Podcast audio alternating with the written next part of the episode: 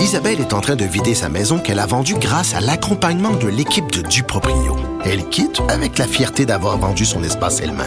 Duproprio, on se dédie à l'espace le plus important de votre vie. Un message d'Espace Proprio, une initiative de Desjardins. Cube Radio. Sophie Durocher. Sophie Durocher. Sophie Durocher. Mon nom est Sophie Durocher. Sophie Durocher. Des opinions éclairantes qui font la différence.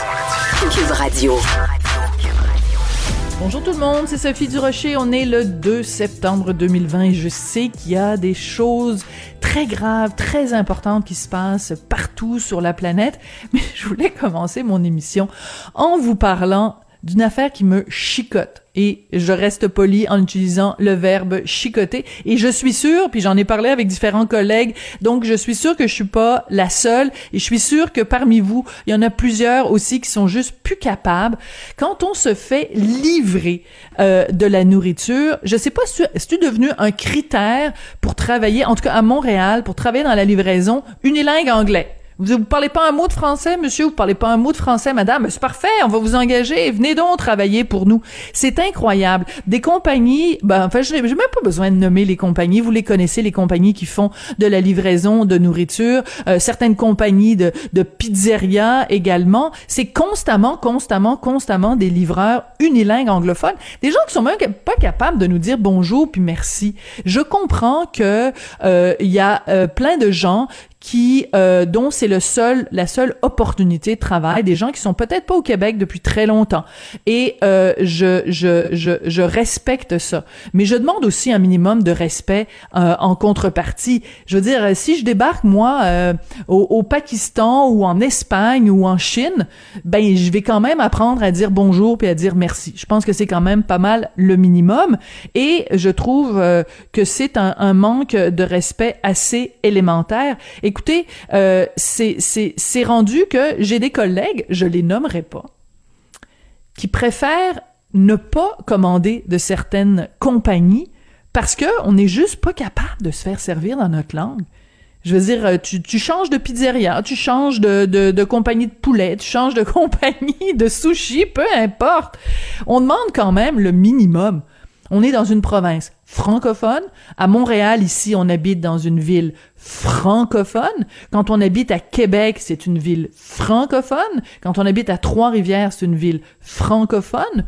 Pourquoi on n'est pas capable de se faire servir dans notre langue? Quand je vois ça, j'ai juste envie de pousser un grand ben voyons donc. Avertissement. Cette émission peut provoquer des débats et des prises de position pas comme les autres. Vous écoutez Sophie Durocher. Quand j'étais jeune en France, euh, on mangeait tout le temps à la cafétéria de l'école et il y avait des journées assignées. Et euh, bon, euh, lundi c'était une sorte de pâté à la viande, le mardi c'était un autre plat et le vendredi c'était macaroni. Ben moi dans mon dans mon émission de radio, c'est le mercredi, c'est Héroldi. Aimes-tu mon introduction, Jean? Écoute, Sophie, surtout que je te trouve, chance, je te trouve chanceuse que tu manges à la cafétéria. Moi, je mangeais des sandwichs chausés du lundi au vendredi. Ah, c'est toujours la même, le même repas tous les midis. Ben, je pense que c'est la seule affaire que j'aimais, là. je pensais que tu allais me dire, je pensais que tu me disais que c'était la seule chose que ta mère était capable de, de préparer. Ça aurait pu être ça aussi, euh, la Ben, réponse. Les choses ont sûrement bien évolué depuis. Écoute, Jean, euh, je pense que tu fais partie des gens qui étaient très intéressés à voir la bande-annonce de ce film dont on entend parler depuis très longtemps. Un film réalisé et mettant en vedette l'humoriste française Valérie Lemercier. Ça s'appelle Aline, mais c'est vraiment, vraiment collé, collé sur la vie de Céline. Et je voulais en parler à- à- avec toi parce que, euh, écoute, euh, dans le, la bande-annonce qu'on voit, on, on a reproduit vraiment au millimètre près certaines des robes les plus connues de Céline Dion? Ben, moi, ce que j'ai vu aussi, ça m'a vraiment fait wow. Euh, moi, j'ai hâte de voir ça, ce film-là, même que si les avions c'était plus facile, je pense que je m'en irais à Paris euh, dans, le temps, dans le temps du lancement du film pour voir en avant-première ce que ça donne. Mais en même temps, j'essaie de me mettre dans les souliers de Céline, qui a dû voir la bande-annonce aussi.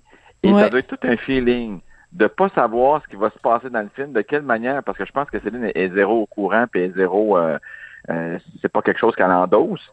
Euh, et que je serais un peu nerveux, moi. Oui, parce que, écoute, la, la, déjà l'affiche du film, Aline, c'est euh, la comédienne, donc Valérie Lemercier. Elle, on la voit de côté comme en train de chanter, et euh, elle porte un costume blanc. Puis on l'a vu souvent, Céline avec ce costume blanc-là, le, le pantalon puis le, le Oui. haut blanc. Et écoute, tu regardes, puis tu, tu clignes des yeux, puis t'as l'impression que c'est Céline Dion. Ça veut dire que Valérie Lemercier est aussi mince, aussi filiforme que que Céline.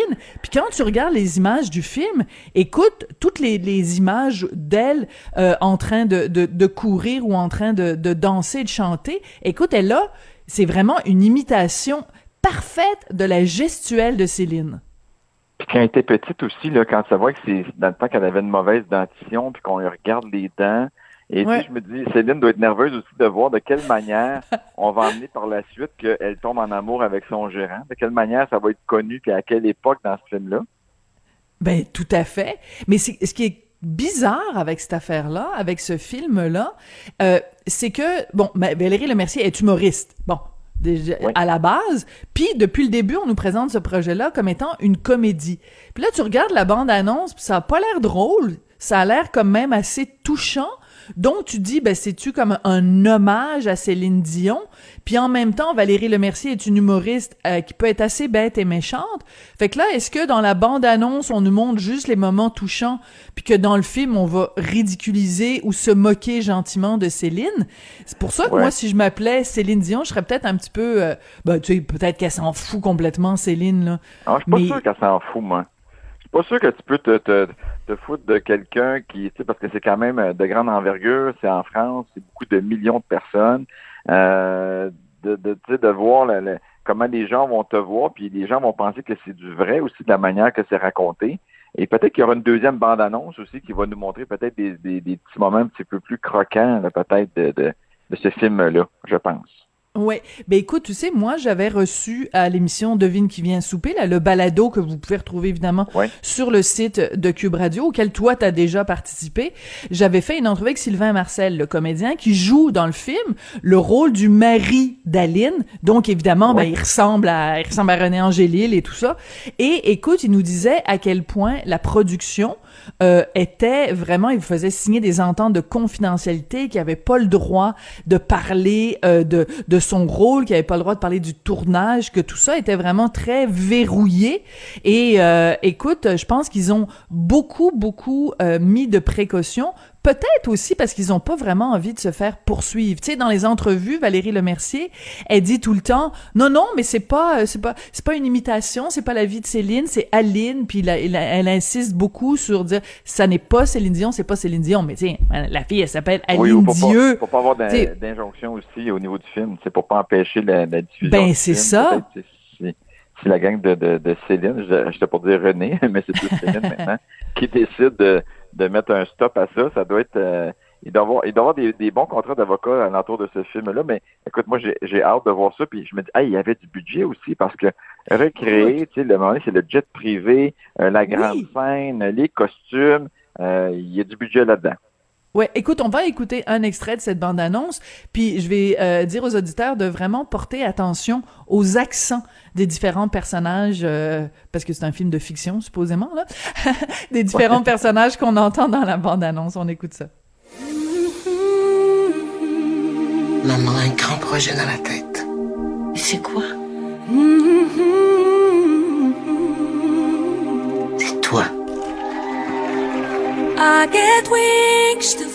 C'est vraiment toi qui chantes là-dessus?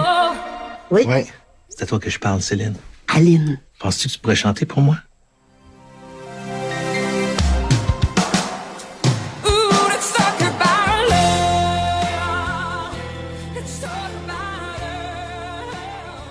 Merci Samuel de nous avoir fait jouer cet extrait-là. Écoute, euh, on entend donc le personnage de Sylvain Marcel qui parle, on entend la mère de Céline, on entend Céline, bon, qui est évidemment pas Céline, qui est Aline, mais euh, écoute, ce qui est particulier, T'as déjà compris, peut... Sophie, que Céline, c'est Aline. Eh oui, c'est fou, hein? Je suis vite de même, moi. Écoute, c'est que ce qui est particulier en plus pour contribuer justement à cette distinction là qui est qu'en même temps floue, c'est que euh, la personne on, on entend une tourne de Céline mais c'est pas Céline qui la chante, c'est une autre chanteuse euh, c'est une chanteuse française qui a repris les chansons de Céline, mais quand tu l'écoutes, t'as l'impression que c'est Céline qui chante, là elle chante My vraiment God, moi, pareil. que la- Moi, je t'assure que la trame sonore, ça venait des chansons de Céline. C'est pas sa voix à elle non plus. C'est pas sa voix à elle, mais c'est des tunes de Céline. Quoi Donc- que en même temps, quand on voit Véronique Ducaire qui imite Céline Dion, euh, sûr. réussit assez bien d'avoir sa voix, donc c'est pas impossible. euh, euh, mais c'est- assez méprendre. Je comprends pas. Je comprends pas euh, trop, mais en même temps, ça, ça pique tellement la curiosité des gens. Céline est tellement aimée que c'est sûr que ce, ce film-là va avoir un succès. là. Ça, c'est sûr, sûr, sûr. Puis, il y a- tu as tout à fait raison de dire, évidemment, Céline est très aimée. Puis, il y a plein de gens qui, a- qui aiment ne pas aimer Céline. Et ces gens-là Oui. aussi vont aller voir le Ah, ben, film. ils vont aimer ça aussi, ben oui. Ben oui. Ils vont aimer Parce ça, que de de- voir Maman Dion, puis euh, voir Adémar qui s'appelle, euh, je me rappelle pas comment, là, mais ça ressemble un Ah. peu à son nom aussi, là. Oui, mais c'est quasiment comme Angle mort ou quelque chose comme ça. Ils ont in- Oui, c'est inventé une sorte de prénom qui a pas vraiment... Oui, oui, c'est ça. C'est comme un, un drôle de prénom. Écoute, je veux absolument qu'on parle de la question des accents parce que dans la bande-annonce qu'on vient d'entendre, donc, le personnage d'Aline parle français, mais il y a pas, elle a pas vraiment d'accent. Puis de toute façon, Valérie Lemercier, a pas, a pas, c'est pas une québécoise. Et mais il y a différents personnages euh, euh, qui jouent euh, qui jouent dans, dans le film qui sont des comédiens québécois. Mais tu sais Sylvain Marcel là il y a pas un gros accent québécois. De toute façon René Angélil avait pas un gros accent québécois non plus. Non plus, et non. donc il y a il y a plein de gens au Québec qui disent euh, sur les médias sociaux euh, en voyant la bande-annonce bon ça a pas d'allure comment ça se fait qu'ils ont pas confié tous ces rôles-là à des à des Québécois? Comment ça se fait que c'est une française qui joue le rôle de Céline ben parce que c'est pas Céline c'est Aline. C'est Aline, mais, Mais- en même temps, là, Aline, quand elle est en entrevue à Paris, elle, elle peut être capable d'avoir l'accent français. ben oui j'ai c'est ça. vu Céline en entrevue au Georges V qui disait euh, Je réside au Georges V avec mes enfants. Euh, capable, est assez internationale, Céline, dans son accent. Oui, c'est très particulier. Céline, en effet, elle, elle s'adapte. Et, euh, et euh, écoute, quand elle est aux États-Unis, de toute façon, son anglais vraiment maintenant est absolument impeccable. Mais c'est vrai que, écoute, de toute façon, quand t'as euh, une qualité euh, auditive comme elle a, c'est sûr que pour elle, euh, faire des faire différents accents, c'est c'est c'est c'est vraiment c'est l'enfance de l'art. Ben non, Mais euh, Céline, elle a un talent. Je, je sais pas si tu te rappelles, Sophie, excuse-moi de te couper. Euh, je sais pas si tu te rappelles, au début de sa carrière, Céline faisait un, un show. Et euh, dans son spectacle, elle imitait des gens. Elle imitait Ginette Renault, elle imitait plein, elle imitait Michael Jackson, elle imitait plein de monde avec sa voix. Donc, tu sais, Céline, au départ, elle a un talent de voix, comme tu dis, elle a l'oreille, mais je suis sûr qu'elle serait bonne pour imiter beaucoup, beaucoup de gens. hey, c'est drôle que tu rappelles ça, mais t'as tout à fait raison. C'est Elle fou, faisait hein? Ginette Renault, puis elle avait une robe comme avec un carton, là, une grosse pancarte. là. Puis là, elle sautait, là, euh, euh, euh, euh. Je me rappelle comme c'était hier. Ça fait plusieurs années.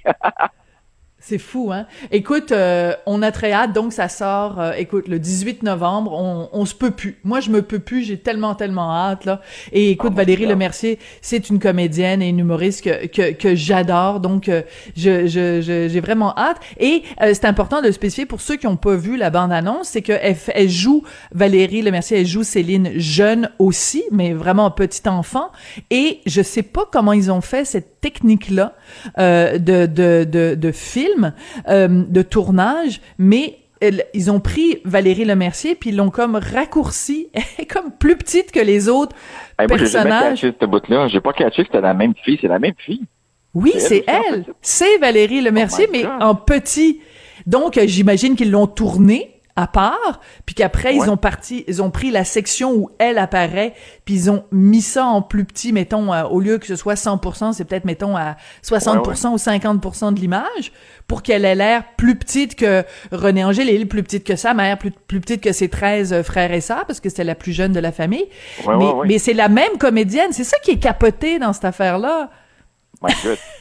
Vraiment, c'est fou. Bon, on a très hâte au 18 novembre. Écoute, il y a une, une- un autre sujet dont je veux absolument te parler. Cette saison, dans différentes stations de télévision, il y a euh, dans les chaînes spécialisées, c'est c'est le, le, le festival des émissions de rénovation avec des videttes. Alors, t'as Ouais. Marie-Lou qui fait sa cour. Euh, après ça, t'as euh, Marie-Mé qui, euh, euh, qui euh, s'achète une maison toute seule, qui fait des trucs. Et toi, c'est toi qui as parti le bal, Jean Héroldi. C'était toi. Ouais, T'as été le premier et euh, je voulais savoir, toi, est-ce que tu en gardes un bon souvenir? Est-ce que ça a été bon pour toi euh, à l'époque où tu étais avec euh, Valérie Taillefer, que tu, vous faisiez Moi, ces émissions-là? vraiment, moi, c'est que des bons souvenirs. C'est, c'est une émission qui marchait bien, que j'avais beaucoup de plaisir à faire parce que la différence de, de rénover ta maison, moi, je rénovais une maison que je venais d'acheter. Donc, tout, tout au long des rénovations, j'étais pas dans ma maison. C'était comme si c'était la maison de quelqu'un d'autre que j'arrangeais Ah. pour moi. Donc, j'avais pas, euh, tu sais, les gens rentraient chez moi, mais j'avais pas mes petites culottes dans le tiroir, là. c'est- Ouais. T'avais pas l'impression qu'on brisait ton intimité, là? Non, parce que j'habitais pas encore cette maison-là. Moi, moi, ça a été ma maison à partir du moment où l'émission a été finie de tourner, que j'ai fermé la porte, que la dernière caméra est sortie. Là, c'était ma maison. Mais c'était un projet qui était en même temps très excitant. Euh, je pense que moi et Valérie, on avait une bonne complicité aussi au niveau des, des choix, des, du côté créatif. On, on- on travaillait bien ensemble. Fait que ça, c'était super le fun. Le côté inquiétant de ces shows-là, c'est que, parce que même si les gens qui écoutent le- les shows de TV pensent que tout nous est donné et que le budget est ouvert puis que Mm. tout est payé par les productions de télévision, ben c'est pas le cas. Euh, je sais pas si tu as déjà eu la chance de faire des VIP, c'est un peu la même chose. On, on paye un montant avec Marie-Christine Lavoie, on payait un montant, les, les, les- les vedettes, là, et euh, on nous offrait pour beaucoup plus que qu'est-ce qu'on payait, mais il fallait quand même débourser de l'argent. Et quand j'ai fait ma maison, c'était le même principe.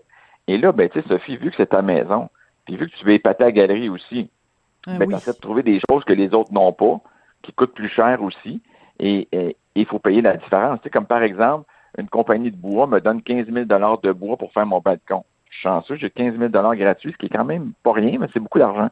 Mais il faut compter que euh, à la production, et, et pour faire mon balcon, ça me coûte 30 000 d'hommes Ouch! à faire la structure et à faire mon balcon que je paye de ma poche. C'est un oui. maudit beau balcon que t'as après? Il était beau, il était beau en chien, mon balcon, je peux te le dire. Il était tout fait en bois exotique. Mais tout ça pour dire que oui, on a de la commandite qui est intéressant, mais Hmm. il faut aussi mettre la, mettre la main dans nos poches. Mais ceci dit, euh, tout ça mis ensemble, ça fait des beaux projets. Puis je pense que les gens aiment écouter ces émissions-là parce que ils veulent rentrer chez toi, ils veulent voir. C'est moi, j'avais ma petite Lily qui avait deux ans et demi, puis même aujourd'hui, là, je me promène dans les marchés aux puces pour vendre mes masques, puis là, ils voient mes enfants, ils me disent Ah, mon Dieu, ils sont bien rendus grands, ils sont rendus à 14 puis à 12 ans. Ils les ont vus quand ils avaient 2 puis 5 ans à la télé, tu sais. Fait que les gens aiment ça. Puis moi, côté carrière, je dois dire que ça a été bon, parce que ça a Oui, amené ça t'a aidé. quand même. Oui, ça a amené beaucoup de gens qui, qui m'ont connu sur un autre angle que de donner des contraventions de style. Euh, puis ça l'a montré une autre facette de, de, de mon talent. Fait que je pense que tout ça, pour moi, c'était positif. Euh, mais tu sais, j'en écoute des émissions, là, j'en écoute des émissions de Renault à la télé avec des vedettes qui animent, puis il y en a d'autres, pas des vedettes. Il y a des shows qui sont super intéressants, puis il y a d'autres shows que euh, ça te tente moins. Mais ça, ça dépend, tu sais, de... Mais tu penses pense, pas qu'on a un petit peu fait le tour? cette vedette-là. Tu sais, moi, je trouve qu'on a un petit peu fait le tour. Tu sais, je, moi, je trouve personnellement que euh, à un moment donné, après avoir fait euh, la rénovation des toilettes de Marie-Mé et euh, la rénovation de la piscine de Marie-Lou, ça va être quoi la prochaine affaire? La rénovation du tiroir à ustensiles de euh, Annie Brocoli. Tu sais, je veux dire, à un moment donné, Ouais. c'est comme, je trouve que on va avoir vraiment atteint le fond de la, de la canisse. là. Moi, je, moi, je suis pas d'accord, Sophie, parce que euh, des émissions de Renault, il y en existe depuis Belle Lurette, puis encore des émissions de Renault qui sont intéressantes. Ça dépend du contenu de ton émission. Ça dépend Mm. ce que tu montes. Si tu montes, que tu rénoves justement une salle de bain, puis tu mets de la céramique ordinaire, puis tu sais, ça ressemble à une salle de bain qui a déjà existé, euh, ça m'intéresse pas. Par contre, si tu montes dans ta douche, que tu as mis une fibre et que la fenêtre, quand tu allumes la lumière, elle devient givrée, ou tu montes des choses. que- Moi, il faut que j'apprenne quelque chose. Et quand je faisais mon show de Renault, quand je faisais le contenu, c'est ça qui est important. Est-ce qu'on apprend quelque chose? Moi, je veux pas juste savoir qu'on bloque des affaires. Je veux apprendre des nouvelles affaires. Et là, sincèrement, j'ai proposé un nouveau show de Renault qui n'a pas passé puis qu'on verra jamais. Et Ah oui? mon show, quoi? je voulais voir des choses qui se faisaient au Québec. Hmm. Et les gens m'ont dit, les diffuseurs, ça n'intéresse pas les gens des choses qui sont faites au Québec. Moi, j'aimerais me savoir, là, Niaise. mon bain que je mets dans la salle de bain, Oui, il vient d'où? Ben oui. comment il est fait? Puis au Québec, combien on en vend de bain par rapport à combien on importe? Et c'est drôlement intéressant. Écoute, moi, je pense que tu devrais représenter ton projet parce que avec euh, la pandémie, on s'est tellement fait dire d'acheter local, euh, acheter ici, acheter ici, acheter ici, acheter ici, que euh, peut-être qu'il va y avoir un, un regain d'intérêt. J'en reviens pas que les Mais- diffuseurs t'aient dit non. C'est sûr, quand je l'ai présenté, c'est il y a deux ans. On n'était pas dans cette bulle-là. Et là, je l'ai, là, je l'ai reproposé à un producteur. J'ai eu la réponse hier et j'ai eu la même réponse en me disant, Oh, tu quoi, les diffuseurs disent que euh, les diffuseurs, c'est pas ce qu'ils cherchent présentement. Et pourtant, moi qui ai rencontré M. Legault, euh, il y a deux semaines pour mon masque sourire avec Rosalie euh, Taillefer, euh, M. Legault m'a dit, moi là, on a octroyé de l'argent supplémentaire à la SEDEC pour avoir des shows comme ça. On veut, Hmm. On veut parler de ce qui est fait ici. On veut savoir ce qui est fait ici. Ben. Alors, on dirait qu'il y a comme un lien qui se fait pas entre les deux, mais je continue ma L'information s'est pas tout rendue. ça pour te dire, tout ça pour te dire qu'il y a des shows de Renault, oui, on peut en avoir encore avec des personnalités, mais il faut aller chercher un contenu qui est différent et qui est intéressant. Tu sais, euh, des fois, de savoir quelle mouche que tu mets entre les deux murs, c'est pas vraiment intéressant, là. Mais euh, moi, j'ai très hâte quand même euh, à l'émission de, de rénovation sur le tiroir d'ustensiles d'Annie Brocoli. Là, je, je suis suspendue, euh, je suis suspendue à ses lèvres. J'ai vraiment hâte de voir ça. Écoute. Jean. Oui, c'est ça, ben, c'est brocoli, euh, brocoli le mercredi, hein, finalement. C'est Héroldi le mercredi, puis ça pourrait être brocoli le... Ben non, certainement, jamais. On se retrouve mercredi prochain. Merci beaucoup, Jean. Merci.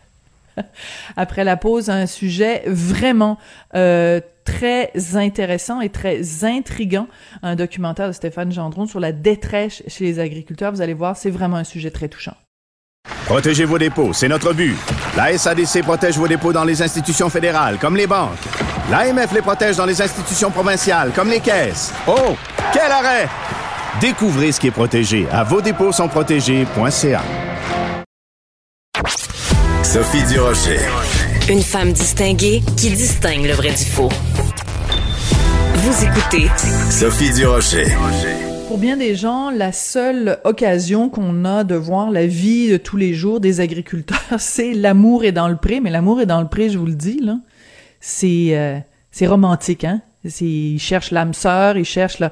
Mais dans la vraie vie, la vraie vie des agriculteurs, c'est énormément de détresse, de dépression, de problèmes financiers. Et ça, on n'en parle pas souvent, on n'en parle pas assez. Mais tout ça va changer parce que le 3 septembre à 22h sur Canal D, on va présenter le documentaire La détresse au bout du- rang. C'est un documentaire que j'ai vu ce matin qui est vraiment, vraiment très bien fait.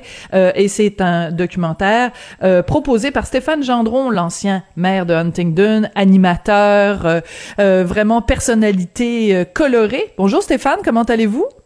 Ben bonjour Sophie, c'est un plaisir. Écoute, ton introduction là, vraiment j'appréciais parce que en privé, les gens me disaient, écoute, l'amour est dans le prix là. Mettons que c'est pas tout à fait ça là dans la vraie vie là.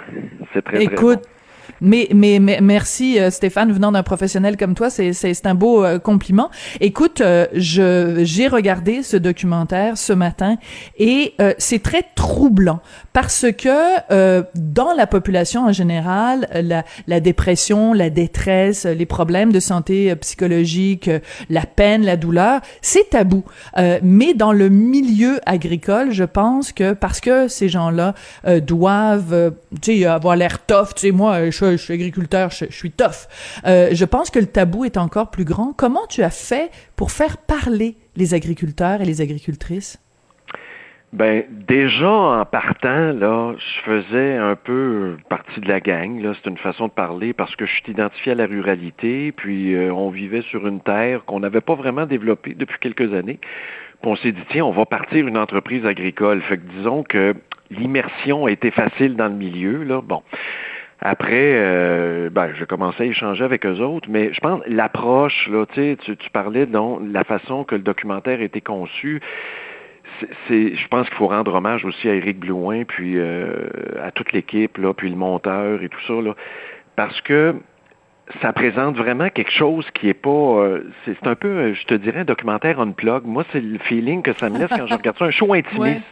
C'est Oui, une affaire intimiste. Puis là, les gens finissent par te parler. Avec Geneviève, là, évidemment, je veux pas vendre toutes les punches des scènes, mais c'est qu'il n'y a pas de mise en scène. Tu es assis sur une belle de foin là, dans le grenier de l'étable avec Geneviève, puis tu la laisses parler, puis elle te parle de l'amour de ses vaches. Hum, c'est très touchant. C'est toute sa vie, ces vaches. Mm. Tu sais, les gens là, un peu urbains, et Sophie, vont peut-être dire Ah, c'est bizarre, ou ils vont peut-être rire, ou ils vont peut-être trouver ça intriguant. Mais c'est une autre dimension. Fait que là, ils se mettent à parler, ces gens-là. Puis quand ils se mettent à parler, là, puis souvent, ils m'écrivaient en privé, Mm. parce que j'allais sur les réseaux sociaux. Puis juste, excuse-moi, j'échangeais avec eux autres, puis ils me disaient Ah, je te dis ça, mais il faut pas que t'en parles. Hmm. Et, euh, moi, je t'écris, mais il faudrait pas que mon chum le sache. Euh, mon gars va pas bien, mais tu sais, on peut pas en parler. là. Tu sais, C'était toujours ça. Tu sais, le tabou Mhm. que tu parles de la ruralité, là, il est très, très présent. là. Ouais. Écoute, on va écouter un extrait euh, du, de ton documentaire, La détresse Oui. au bout du rang. Puis c'est un extrait que moi j'ai trouvé particulièrement euh, bouleversant. Garçon, je rêvais d'être deux choses, agriculteur et Superman. Après mes deux séparations, les dettes qui s'accumulent, mes rêves sont devenus des cauchemars. Je déteste mon travail, je pleure caché chez moi. J'aimerais être le vrai Superman et pouvoir me sauver en volant. C'est de ça que je voulais te parler. La détresse, là, c'est rendu une véritable épidémie. Il faut faire un documentaire là-dessus, absolument. Donc c'est ta voix qu'on entend et tu lis un extrait d'un d'un courriel ou d'un SMS que qu'un agriculteur t'a envoyé. Euh, Il y a une statistique dans le documentaire. Tu as fait venir des rapports de coroner et la statistique que tu penses avoir découverte, c'est que le taux de suicide chez les agriculteurs est deux fois plus élevé que dans le reste de la population. Si ce chiffre-là est vrai, comment se fait-il que les autorités ne bougent pas plus, Stéphane? Ben écoute, c'est comme comme je le dis un peu là, c'est pas scientifique. Je me suis claqué trois ans de rapport de coroner. Là. Il y en a à peu près 1000 à 1100 suicides euh, par année, ce qui est épouvantable. Fait que là, il faut que tu passes à travers chaque euh, Mm. rapport. Je te dis, ah, ça c'est un agriculteur, on met de côté.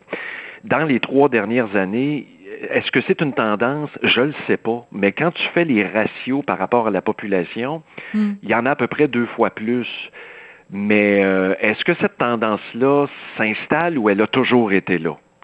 Moi, j'ai parlé à l'Association pour la prévention du suicide là, qui suit tout ça. C'est un peu comme un centre de veille. Puis, puis ils pas, il n'y a pas d'études épidémiologiques sur une longue période. Alors, est-ce que c'est récent? Je ne le sais pas, mais je peux te dire qu'en France, au plus fort de la crise, quand ils ont aboli les règles de gestion de l'offre pour le lait, au plus fort, là, il y avait quatre suicides par jour en France, une ferme qui fermait aux 15 minutes. Ça s'est calmé. Ici, on est peut-être dans une espèce de plateau, je ne sais pas, mais ça a été le même phé- phénomène aux États-Unis aussi. Là. Mais en on n'est pas, on n'est pas hors contexte là, au Québec. Ouais. Mais en France, tu as raison de, de le mentionner. Et euh, toute la crise des Gilets jaunes aussi, c'était en partie une révolte des, des agriculteurs qui en, Oui. qui en pouvaient plus. Et Oui. euh, il y a eu des documentaires et il y a eu des films Oui. de fiction aussi euh, en France qui justement racontent euh, l'histoire d'un- d'un agriculteur qui, a, qui a mis fin à sa vie. Dans ton documentaire, tu parles à des agriculteurs. Il y a une scène à un moment donné où on raconte qu'il y avait euh, une assemblée d'agriculteurs, puis euh, la personne a demandé à l'avant, je voudrais demander aux gens dans la salle, si vous connaissez quelqu'un dans votre entourage qui est agriculteur et qui s'est suicidé, levez-vous, et je te laisse décrire ce qui s'est passé. Exactement. Le vice-président de la relève agricole a la chance de s'adresser au ministre. On est sur la rive nord de Montréal, je pense, dans le coin de la Naudière, puis il dit exactement ce que tu viens de dire, parce qu'il veut- savoir ce qu'en pense le ministre de la montagne. Et là, je vous jure, là, je c'est à glacer le sang, là, tout le monde s'est levé. Hmm. Tout le monde s'est levé. Ouais. Puis ça, là, tu sais, quand je te dis ça fait depuis combien de temps, moi je viens d'un milieu rural, là, je peux t'en parler des suicides là, dans le rang Saint-Paul, chez nous à Saint-Rémy, puis dans le rang Notre-Dame, puis il y en avait dans, le- dans le rang Saint-Antoine, puis je veux pas décrire les scènes, mais ça faisait toujours partie de ce qu'on entendait parler dans ruralité, là, mais ça s'est pas amélioré avec le temps, ça je te le confirme. Oui, mais ça, c'est important de mentionner aussi que ton documentaire euh, est, est pré-pandémie. Donc, la pandémie, là, ça a dû empirer la situation. Parce qu'on a vu des reportages cet été, écoute, des champs d'asperges, euh, la, la main-d'œuvre euh, qui vient normalement euh, du Sud, ben, ils ont pas pu venir. Donc, euh, c'est c'est c'est à peu près seulement quand il y a des problèmes que les gens découvrent tout d'un coup que mm. on a des agriculteurs au Québec, mais la pandémie a sûrement pas amélioré la situation. Pour les agriculteurs québécois? Non, non, ça a été épouvantable parce que tu en rajoutes une couche, puis il y a la fragilité de la chaîne alimentaire, tu sais, de production. Mm. Quand on voyait le monde là, garocher le lait là, dans le dallo, là, on scrapait du lait parce que les usines fournissaient plus, parce que la pandémie s'est attaquée là-bas, puis l'arrivée des travailleurs étrangers, l'incertitude. Tu sais, Mme Bibot, la ministre de l'Agriculture, dit, bon, on vous donne 1500 pièces Maintenant, arrangez-vous avec ça là, pour l'accueil de vos travailleurs. Oui, mais il faut que je le loge à l'hôtel, la quarantaine. Il y a eu des cas d'éclosion. Tu es dans l'actualité comme moi, tu as tout vu ça. Mais ben oui. Euh, ça, ça fait rajouter un stress de plus. Puis je t'ai pas parlé de la sécheresse. Puis je t'ai pas parlé des épisodes de pluie, puis du mildiou, mm. puis des champignons, puis ça, ça a scrapé des récoltes aussi. là. Tu sais, à un moment donné, là, tu contrôles plus rien. Le problème de la détresse en agriculture, là, une des sources, là, c'est que tu contrôles plus rien. Tu es supposé être ta business, tu sais, comme Geneviève là, Manceau, là, dans le documentaire, là, qui, qui a mm. gardé ses vaches à travers deux séparations, puis six enfants, puis monoparental, elle est toujours bien chef d'entreprise, puis elle contrôle plus rien. Mm. C'est ça le problème. T'es, es boss de ta business, mais t'es étouffé par les normes, les animal rights, les vegans, euh, tout ce que tu voudras là, de facteurs de stress. Là. Puis ta vie personnelle, je veux dire, ton couple, il flanche à travers ça. Là. C'est sûr. Et ça, Ben c'est oui. très intéressant aussi parce que, euh, bon, on le sait, être entrepreneur, c'est une source de stress euh, énorme.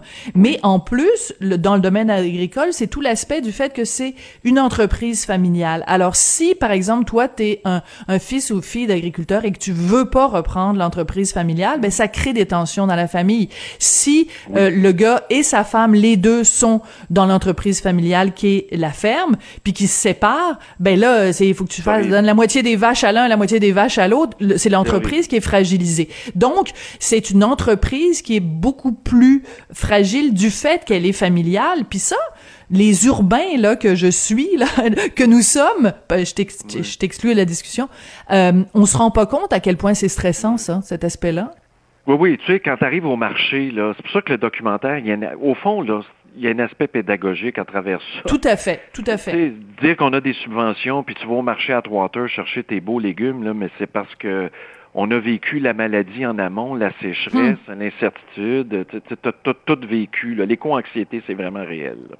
Oui, mais ça c'est très important parce qu'en effet, quand tu, tu vas chercher ta belle petite asperge, euh, tu t'as aucune idée de ce qu'il y a derrière. Quand tu prends ta pinte de lait, t'as aucune idée de ce qu'il y a derrière. Et moi, ce que j'ai trouvé très euh, euh, euh, touchant et très humain dans le documentaire, euh, c'est que c'est l'amour que les gens ont pour leurs animaux.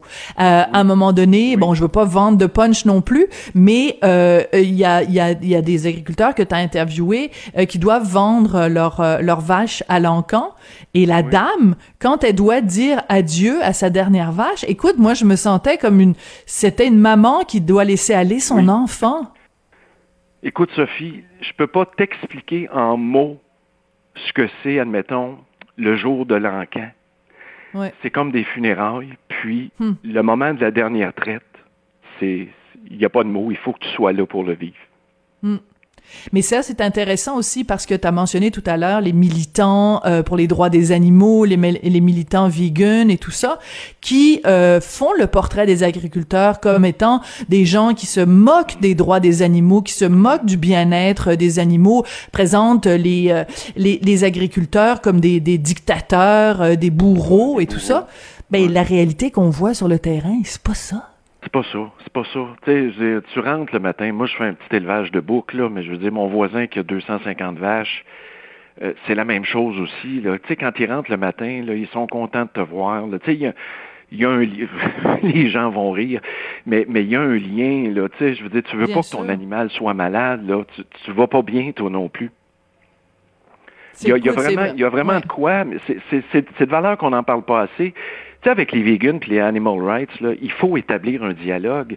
Mais si on veut dialoguer, ben laissez-nous le droit d'exister, là, si on veut s'en parler, là, tu sais. Oui, mais en même temps, je pense que tu as tout à fait raison de dire que ton, ton documentaire a une valeur euh, pédagogique, mais des documentaires comme ça, on devrait en avoir des tonnes. C'est pas normal que des enfants aujourd'hui grandissent au Québec en n'ayant aucune idée de la façon dont euh, la nourriture qu'ils mangent euh, le, le, trois fois par jour, d'où elle provient, comment ça, qui sont les êtres humains derrière ça, euh, c'est quoi la chaîne, c'est comment ça fonctionne tout ça. c'est pas normal qu'on sache pas. Non, c'est ça. Puis un des facteurs de détresse aussi, c'est de voir que finalement, là, t'as beau te fendre 7 jours par semaine, des, des centaines d'heures par semaine, les gens, là, ils sont-tu conscients de tout ce que ça implique? Là, puis on laisse encore entrer de la marchandise de l'étranger. Voilà. y a, tout ça t'échappe. Ton grain est fixé par la bourse à Chicago. Le prix du porc est complètement déréglementé. Le prix du lait baisse tout le temps aux producteurs. Fait que tu te dis, tu te lèves à toi matin, puis tu peux même pas finir kiff-kiff. Il y a quelque chose qui marche pas. Là. Ça prend une commission d'enquête là-dessus pour savoir là, comment ça se fait que les producteurs qui sont dans le trou là, de la détresse, premièrement, ils n'ont pas accès à des services gratis pour se faire soigner entre les deux oreilles. Là. La santé psychologique, là, ça devrait être couvert par la RAMQ. Ça n'a pas de sens. C'est niaiseux, cette affaire-là. Puis l'autre affaire, comment ça se fait que l'agriculteur est toujours celui qui reçoit moins? Dans hmm. toute la chaîne. Là? sais, En France, à un moment donné, ils se sont levés, là, les producteurs. Là. Puis on dit, je pense que on va aller interpeller les grands distributeurs. Il y a quelque chose qui marche pas. Là. Ben non, c'est pas normal de t'enfoncer tout le temps. C'est la course à l'endettement oui, parce que on le voit très bien dans le documentaire. Il y a, il y a une, une des dames, écoute, sa, table de cuisine est remplie, remplie de, de factures à payer. Puis, écoute, c'est pas des petites dépenses là. Ça aussi, c'est un autre aspect que les gens ne comprennent pas ou ne savent pas. C'est que la moindre machinerie, la moindre fourniture dont tu as besoin, c'est des 5 000 puis des 50 000 dollars à chaque fois. C'est des, ben ce sont des dépenses absolument énormes. Et euh, ben écoute, c'est pas tout le monde qui est, qui tu peux pas être à la fois nécessairement un bon fermier, prendre bien soin de tes vaches, puis en plus être super bon en gestion, puis en comptabilité. à un moment donné, tu peux pas être parfait dans tout. Non, puis c'est euh, puis arrête, la psychologue le dit dans le documentaire, puis même tu contrôles pas les éléments. Tu sais, le foin, là, avant la sécheresse, là, il se vendait 70 pièces la balle ronde. Ben là, euh, c'est rendu à 120 pièces. Geneviève, elle, a pas de hum. terre. Elle loue une étable pour son quota de lait.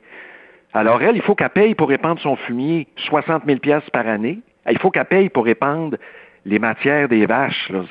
Je veux dire, elle, elle a des dépenses que d'autres n'ont pas. Là. Mm. Tu t'imagines pas tout ça, là?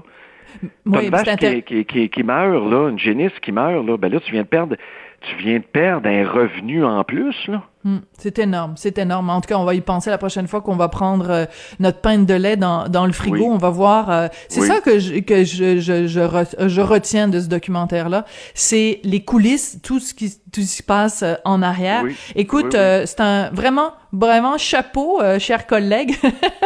Ben, Même si on travaille pas dans les mêmes médias, vraiment, c'est c'est œuvre utile avec ce documentaire-là de donner la parole à des gens qu'on ne voit pas assez souvent, puis d'aller aussi au-delà de l'image de l'amour est dans le pré. L'amour est peut-être dans le pré, mais la détresse aussi est dans le pré. Fait que... oui, oui, oui. c'est un peu l'antithèse là. C'est exactement la détresse au bout du rang, c'est un peu ça. L'antithèse de l'amour est dans le pré. Là. C'est l'envers de la médaille. L'envers de la médaille. Ben écoute, euh, merci beaucoup Stéphane Gendron. donc euh, ce documentaire La détresse au bout du rang qui va être diffusé donc le 3 septembre à 22h sur Canal D. À la prochaine chicane Stéphane.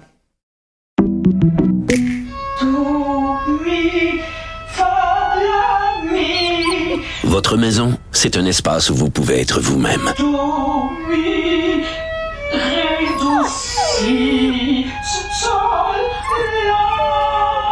Mérite d'être bien protégée et vous méritez d'être bien accompagné. Trouvez la protection la mieux adaptée à votre maison avec Desjardins Assurance et obtenez une soumission en quelques clics sur desjardins.com.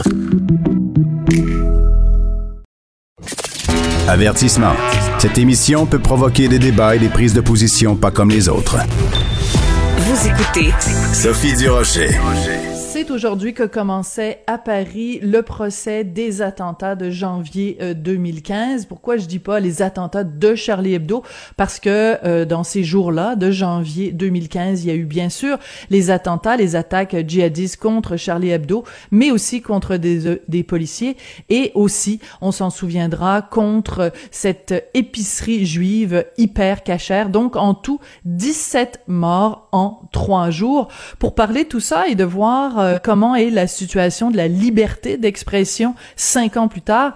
Euh, je voulais absolument parler à Jemila Benhabib, politologue, écrivaine, chargée de mission au Centre d'action laïque Belgique et aussi vice-présidente de la Fondation Raif Badawi. Jemila, bonjour. Bonjour. Ce procès qui commence aujourd'hui, c'est un procès extrêmement important. Euh, L'avocat de Charlie Hebdo a commencé avant les procédures en disant n'ayons pas peur ni du terrorisme ni de la liberté. Euh, Qu'est-ce que ça représente pour vous aujourd'hui ce, ce procès-là, Jemila? Euh, pour moi, c'est d'abord et avant tout un rendez-vous politique euh, parce que l'acte d'assassinat de Charlie Hebdo était un attentat politique, donc le procès est un procès politique, c'est un rendez-vous politique qui nous permettra, euh, je l'espère, de nous attarder sur l'état de la liberté d'expression euh, en France, mais aussi dans le monde, avec évidemment euh, un regard particulier sur les relations entre la liberté d'expression et l'islam de façon générale. Oui, euh, Zineb El Razoui, qui est journaliste euh, pour Charlie Hebdo, qui n'était pas sur place au moment des attentats, euh, mais qui, euh, depuis les attentats, est sur surveillance policière 24 heures sur 24.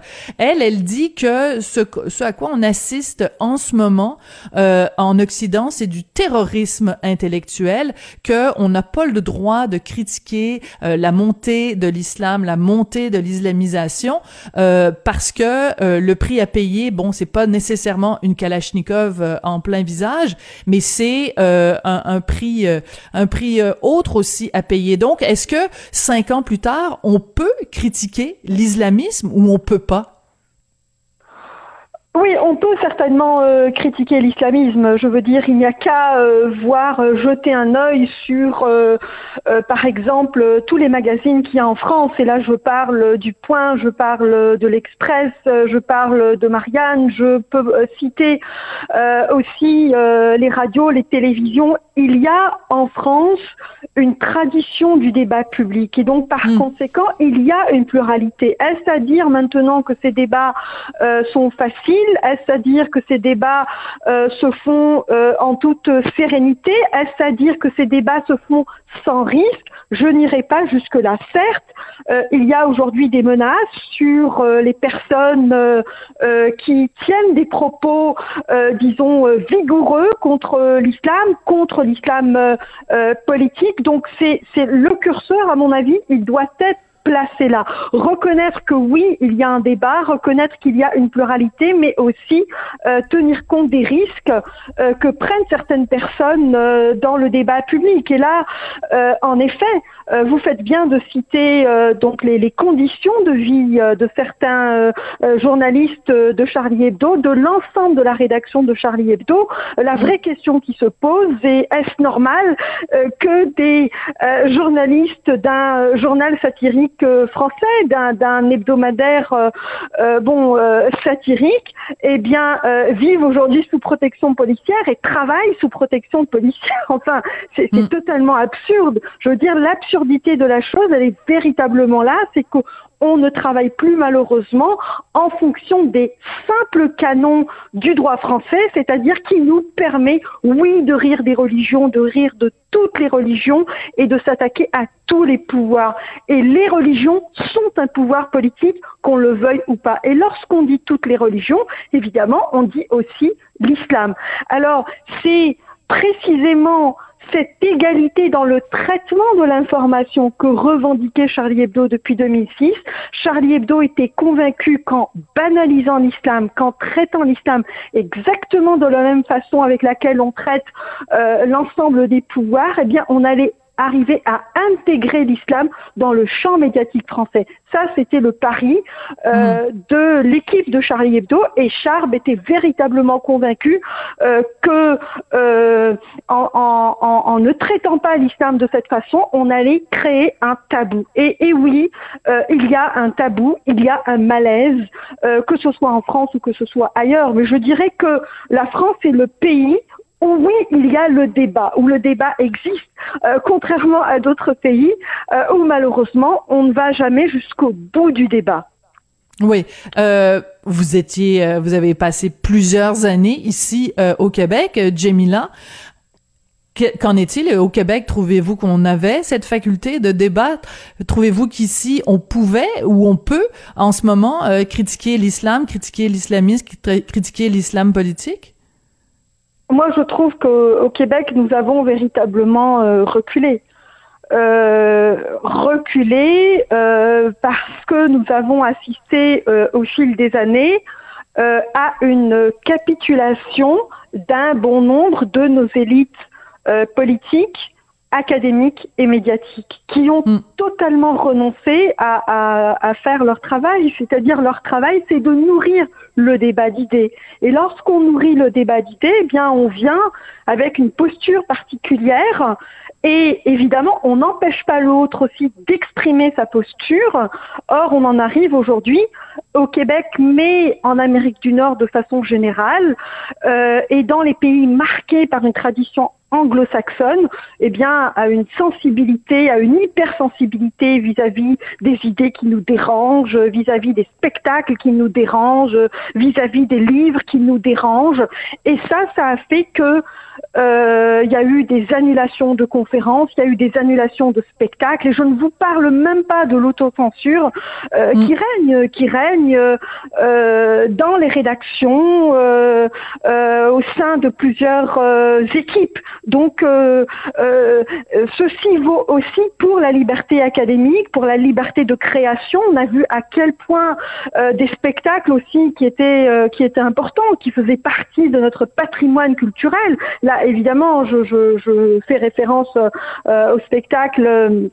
Euh, de, de, de Lepage qui ont été euh, annulés, mmh. c'est-à-dire a cédé oui, évidemment, on a cédé euh, à la pression euh, exercée par une frange dominante euh, qui est située à la gauche, à l'extrême gauche, je dois dire, qui nous a, qui nous impose aujourd'hui, eh bien, une, une, forme de censure qui malheureusement nous fait reculer collectivement. Donc, moi, pour avoir vécu au Québec pendant tant d'années, pour avoir participé au débat public, j'ai vu j'ai vu véritablement le champ de la liberté euh, se rétrécir sous mes yeux.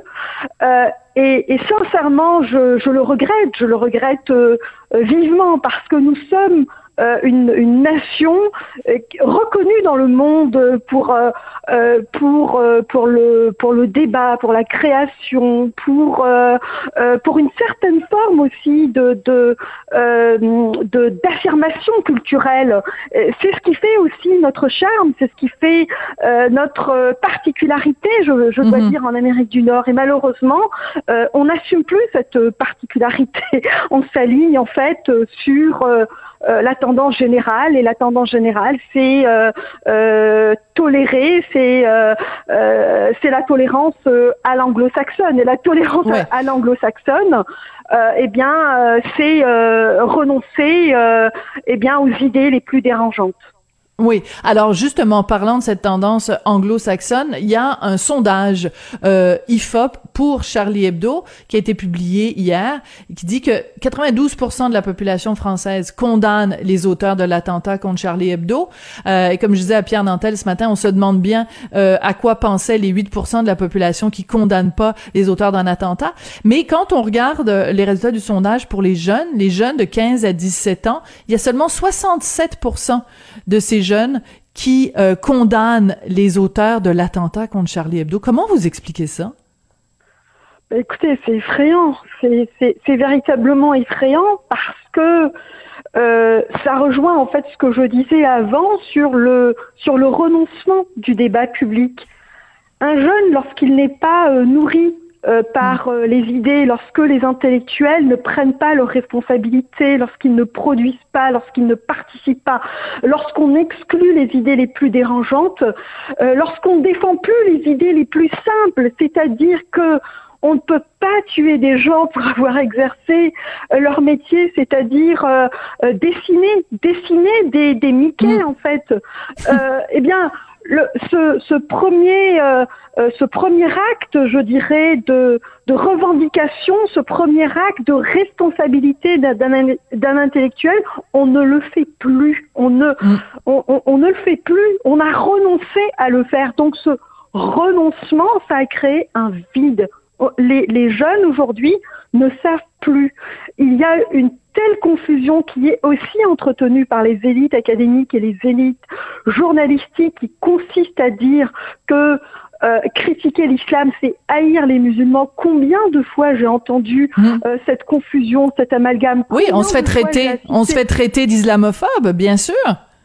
Absolument. Combien de fois j'ai assisté aussi euh, à des amalgames euh, euh, voulant que les musulmans sont des islamistes et par conséquent il fallait tenir compte de l'hypersensibilité des musulmans vis-à-vis de leur religion. Mais de quoi on parle? Pense-t-on sincèrement que les musulmans ne sont pas aptes au rire, qu'ils sont des êtres dépourvus de raison, qu'ils sont incapables de rendre intelligible le monde dans lequel ils vivent? Non Rassurez-vous, les musulmans sont aussi capables de ça. Alors s'il y a parmi les, musulmans des islamistes qui en sont incapables, il y a aussi des gens euh, qui en sont capables. Et malheureusement, ces gens qui en sont capables souffrent aujourd'hui triplement. D'abord, évidemment, de la menace des islamistes, de la menace aussi des États autoritaires, voire totalitaires. N'oublions pas ces prisonniers d'opinion, ces prisonniers politiques qui sont emprisonnés, embastillés euh, en Iran, en Arabie saoudite, mais qui souffrent aussi du mépris des élites dominantes occidentales qui euh, ne tiennent pas compte de leur simple existence. Donc je pense que euh, cette, ce climat ce climat euh, qui n'est pas favorable au débat, qui n'est pas favorable aux, échanges, euh, a créé malheureusement euh, un vide et donc une, une confusion et par conséquent, le, le, le, simple fait de dire que oui, les gens, ils ont le droit d'exercer leur métier, de faire leur métier en fonction évidemment euh, du droit, du droit de leur pays. Pourquoi irais-je euh, me demander si euh, au Pakistan ou en Égypte ou mhm. en Algérie ou au Maroc ou que sais-je, on a le droit de critiquer l'islam alors que j'exerce mon métier en France ou en Belgique ou au Québec et, donc, c'est euh, ces, choses élémentaires eh bien, euh, qu'on a totalement délaissées. Alors, il ne faut pas se surprendre que nous avons aujourd'hui une nouvelle génération, malheureusement, euh, qui est malheureusement un petit peu, je dirais, égarée dans, dans, dans, dans toute la, la, confusion donc qui règne dans le débat public, malheureusement. Oui. Et on va conclure cette entrevue, euh, Jemila, avec euh, une citation de Zineb El Razoui, donc euh, qui, il y a trois heures euh, seulement, répondait à quelqu'un sur Internet, sur son compte Twitter. Il y a quelqu'un qui lui a écrit en disant Je ne suis pas Charlie, on ne rigole pas d'une religion, il y a des croyants qui sont blessés par ça. La liberté d'expression s'arrête quand un groupe d'individus se sent blessé. Zineb El Razoui a dit Vos co-religionnaires, à vous, ils n'ont pas seulement blessé mes collègues, ils les ont massacrés à la Kalachnikov. Merci beaucoup, Jamila Benhabib, et euh, ben, on se parle euh, très bientôt. Merci.